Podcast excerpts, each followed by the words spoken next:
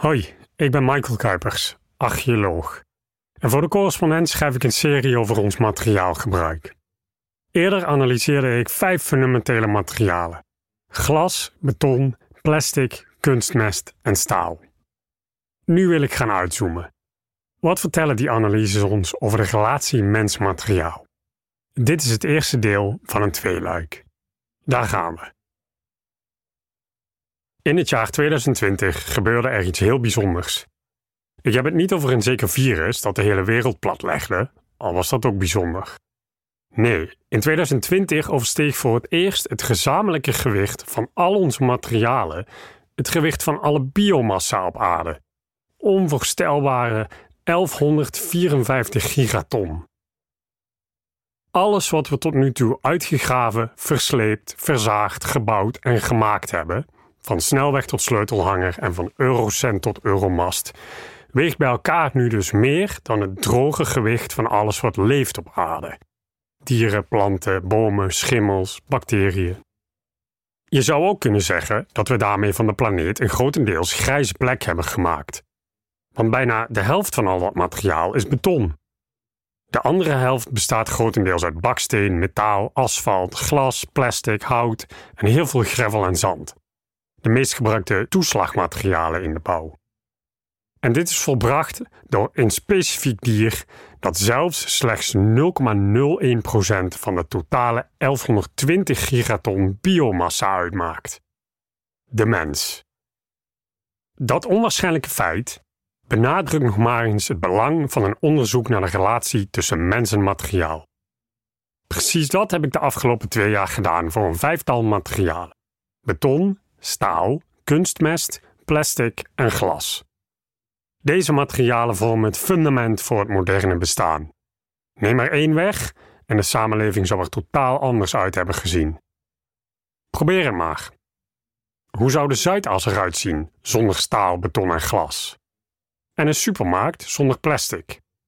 Op een grotere schaal. Zou ons landgebruik hetzelfde zijn zonder kunstmest? Ons dieet en de bevolkingsdichtheid? Daarmee lijken die materialen dus ook onvervangbaar. Je kunt niet zomaar de fundamenten onder een huis vandaan halen en verwachten dat het blijft staan. En toch zullen we ermee aan de slag moeten. Want, zoals we ook in de analyses zagen, die vijf materialen zijn stuk voor stuk extreem vervuilend. Staalproductie is verantwoordelijk voor 7 tot 9 procent van de totale wereldwijde CO2-uitstoot. Beton met name het ingrediënt cement, voor minimaal 8%. Glas lijkt minder erg, slechts 1%, maar is per ton geproduceerd materiaal nog vervuilender dan cement. Kunstmest, de anabole steroïden van de landbouw, verstoort zowel de koolstof als de stikstofcyclus en heeft ertoe geleid dat de vleesconsumptie verzesvoudigd is sinds 1950. En zo'n 60% van al het plastic dat ooit geproduceerd is, tegen de 9 miljard ton, ligt momenteel op een vuilstort of drijft ergens rond in de oceaan. Enfin, het probleem is helder. Willen we het hebben over een transitie naar een duurzame samenleving, dan moeten we het dus hebben over onze omgang met materialen en proberen de relatie mens-materiaal beter te begrijpen. Alleen dan kunnen we op zoek naar manieren waarop we die gigantische vervuiling een halt kunnen toeroepen. En dat is waar mijn vakgebied, de archeologie, om de hoek komt kijken. Zoals ik aan het begin van de serie al vertelde, kenmerkt de blik van een archeoloog zich door aandacht voor materiële cultuur en een lange termijn perspectief. Door die twee te combineren komen ontwikkelingen voor het voetlicht en worden krachten blootgelegd die anders verborgen zouden blijven. De brede les die we kunnen trekken uit de vijf analyses die ik hier op de correspondent schreef over de belangrijkste materialen van de mensheid is deze. De geschiedenis van de mens is niet los te zien van de geschiedenis van materialen. Maar wat kunnen we daar nog meer aan toevoegen? Wat zijn de gemene delers? Wat vertellen die analyses ons nog meer over de relatie mens-materiaal? Dat zijn de vragen die ik in dit en een volgend stuk probeer te beantwoorden om vervolgens met die kennis naar alternatieve materialen op zoek te gaan. Want doorgaan op de huidige voet is simpelweg geen optie, willen we de aarde leefbaar houden. Ik zal dat doen aan de hand van vier observaties, verdeeld over twee artikelen. Daarin komen een aantal pittige zaken aan bod. We verminderen ons materiaalgebruik niet. We geloven in oplossingen die de problemen verergeren. De complexiteit van die problemen is nauwelijks te overzien. We maken beleid op incorrecte aannames. En we overschatten hoeveel invloed we eigenlijk hebben op het geheel. Kortom, we staan voor een immense opgave. De eerste observatie. Efficiëntere productie en gebruik van inherent vervuilende materialen zijn schijnoplossingen op de lange termijn. Goed, laten we maar met het meest deprimerende nieuws beginnen. Ons gebruik van deze vijf cruciale maar vervuilende materialen neemt niet af. Sterker nog, alle prognoses gaan uit van een verdere toename. Ammoniakproductie, dat is kunstmest, een stijging van 23% tot 290 miljoen ton in 2030. Glasproductie, ruim 230 miljoen ton in 2030, in toename van 40%. Cementproductie in 2050, een voorspelde groei van 12 tot 23 procent. Nou, vooruit. Even zag het ernaar uit dat de staalproductie in 2020 vanwege de coronacrisis een heel klein dipje zou laten zien. Maar nee hoor, toch nog 4 miljoen ton meer dan in 2019. Bovendien was er in 2021 juist extra veel vraag naar staal. Een groei van 3,8% naar ruim 1,9 miljard ton. En staalproductie gaat waarschijnlijk de grens van 2 miljard ton over voor 2025 tot 2,2 miljard ton in 2050. Een stijging van 15% ten opzichte van 2021.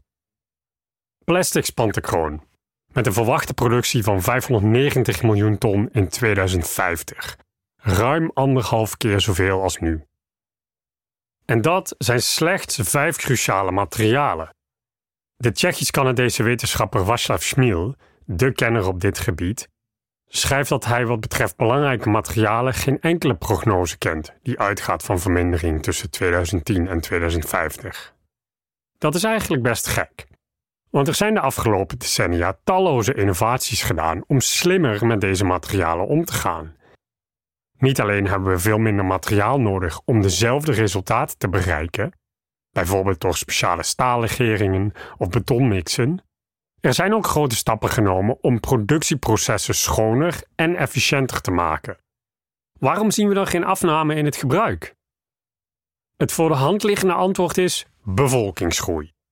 Waardoor er simpelweg meer van alles nodig is: meer huizen, meer kantoren, meer verpakkingsplastic, meer treinrails, meer bierflesjes.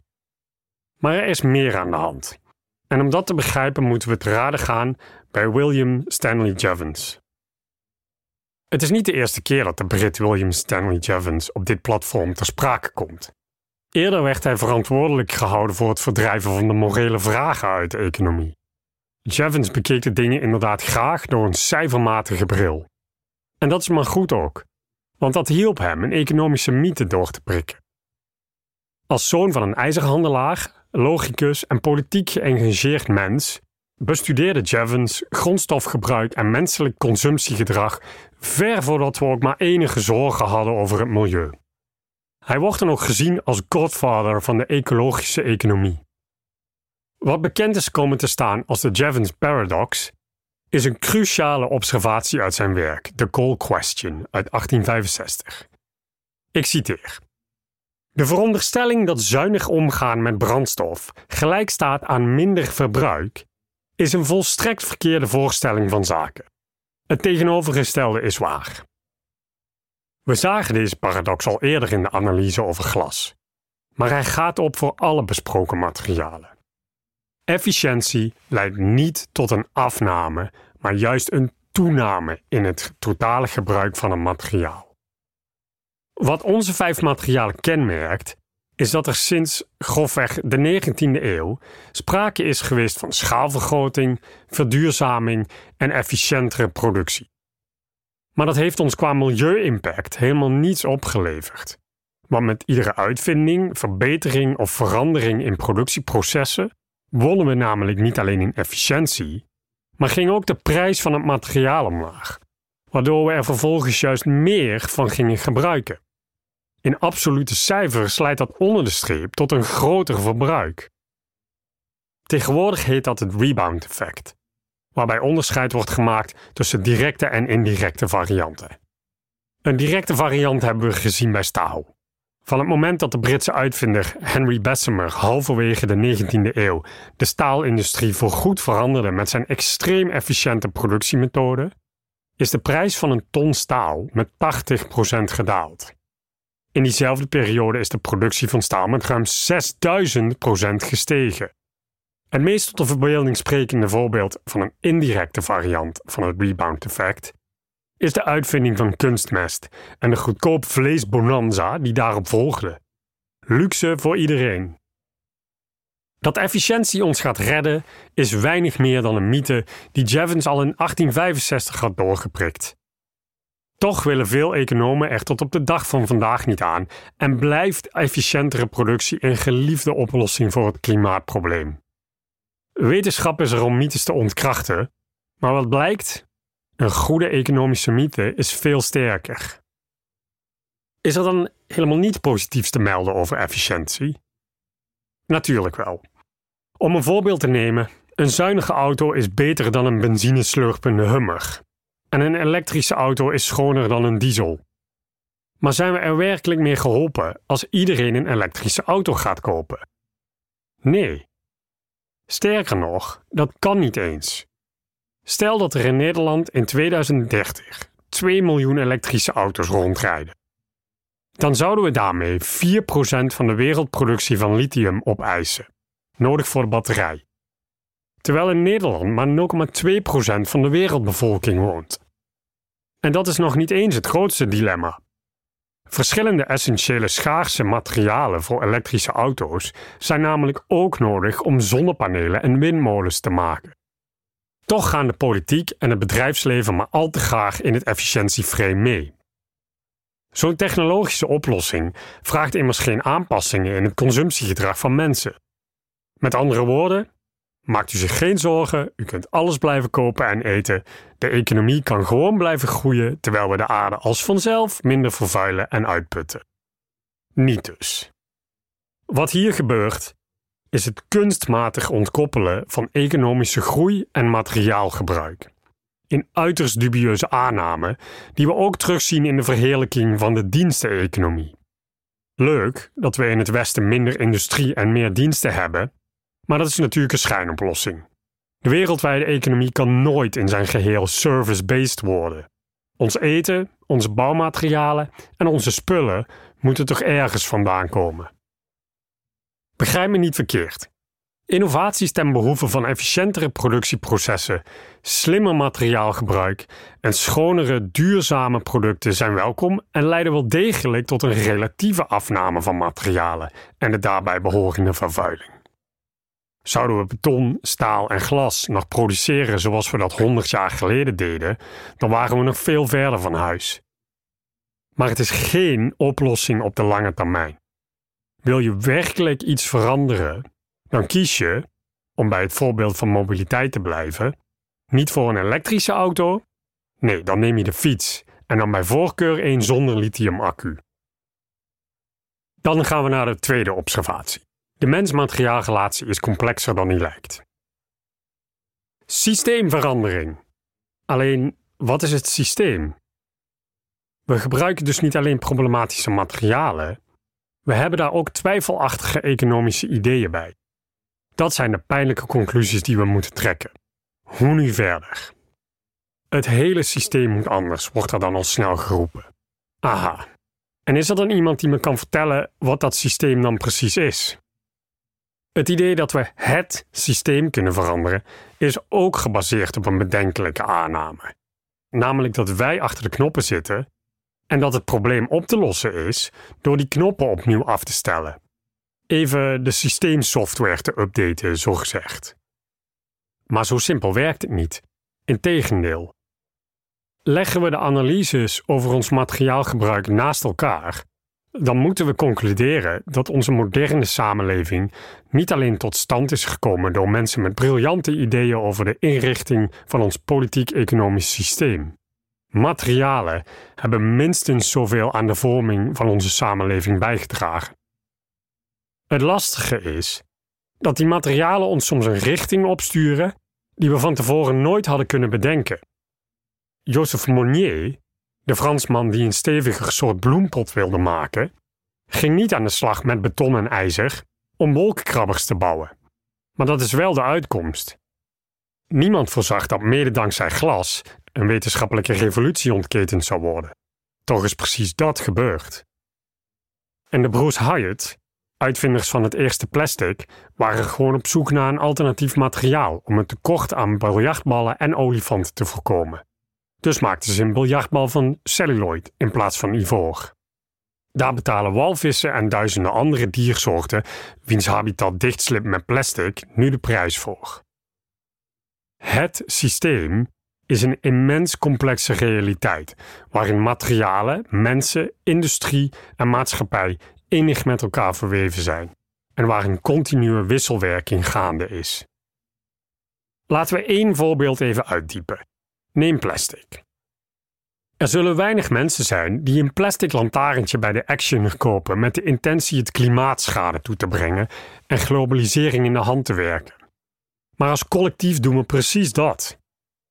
De NPO-serie De Prijsvechter brengt dit krachtig in beeld aan de hand van zo'n roze lantaarn. Kosten 1,50 euro. Een wetenschapper kan daarover na veel denkwerk concluderen, en ik parafraseer hier een aantal artikelen, dat de oogschijnlijke onschuldige aankoop van dit soort spullen een expressie van onze identiteit is geworden.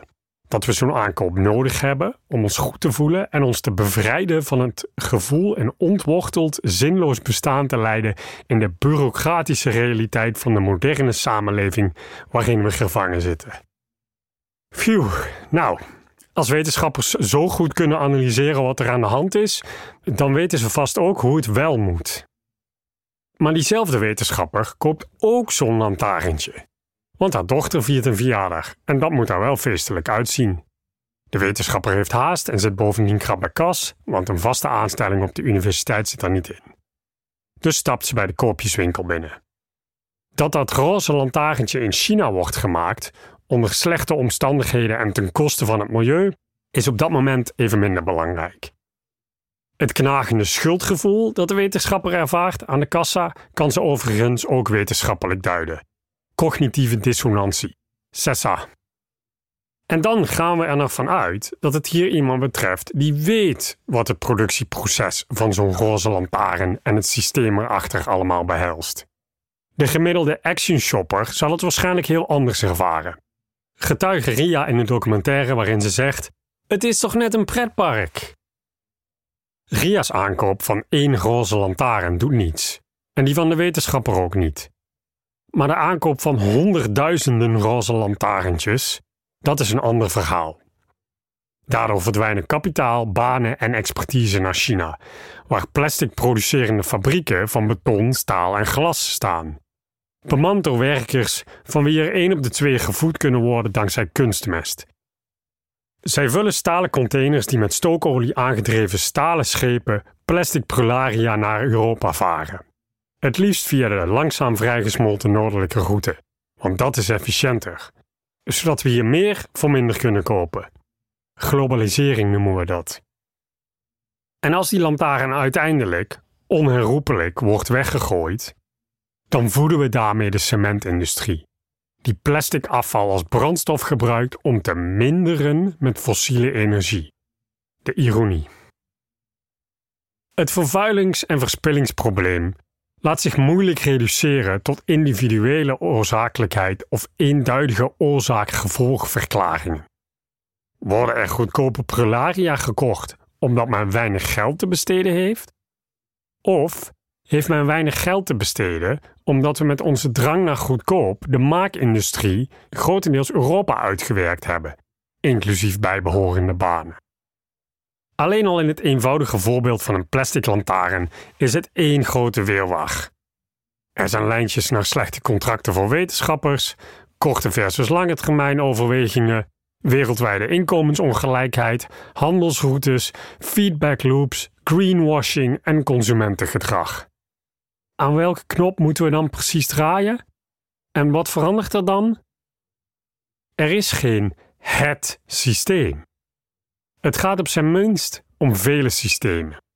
En hoewel we onszelf graag als centrale regisseur zien, blijken we op de lange termijn helemaal niet zoveel controle te hebben. Oftewel, wegknoppen. Het is meer zoals touwtje trekken op de kermis. Vol goede moed, zelden met het gewenste resultaat. Een veel betere analogie zou zijn om die verzamelingssystemen als een ecologie te zien. De complexe wisselwerking die je in de natuur ziet tussen organisme en omgeving gebeurt ook op industrieel en maatschappelijk niveau. Om dingen te veranderen is er dus veel meer nodig dan alleen stemmen op de politici die jouw ideeën het beste vertegenwoordigen. Dat is slechts één touwtje. Die ecologie omvat alles wat we doen en is voor een groot deel historisch bepaald. Bovendien heeft onze generatie niet gekozen voor plastic.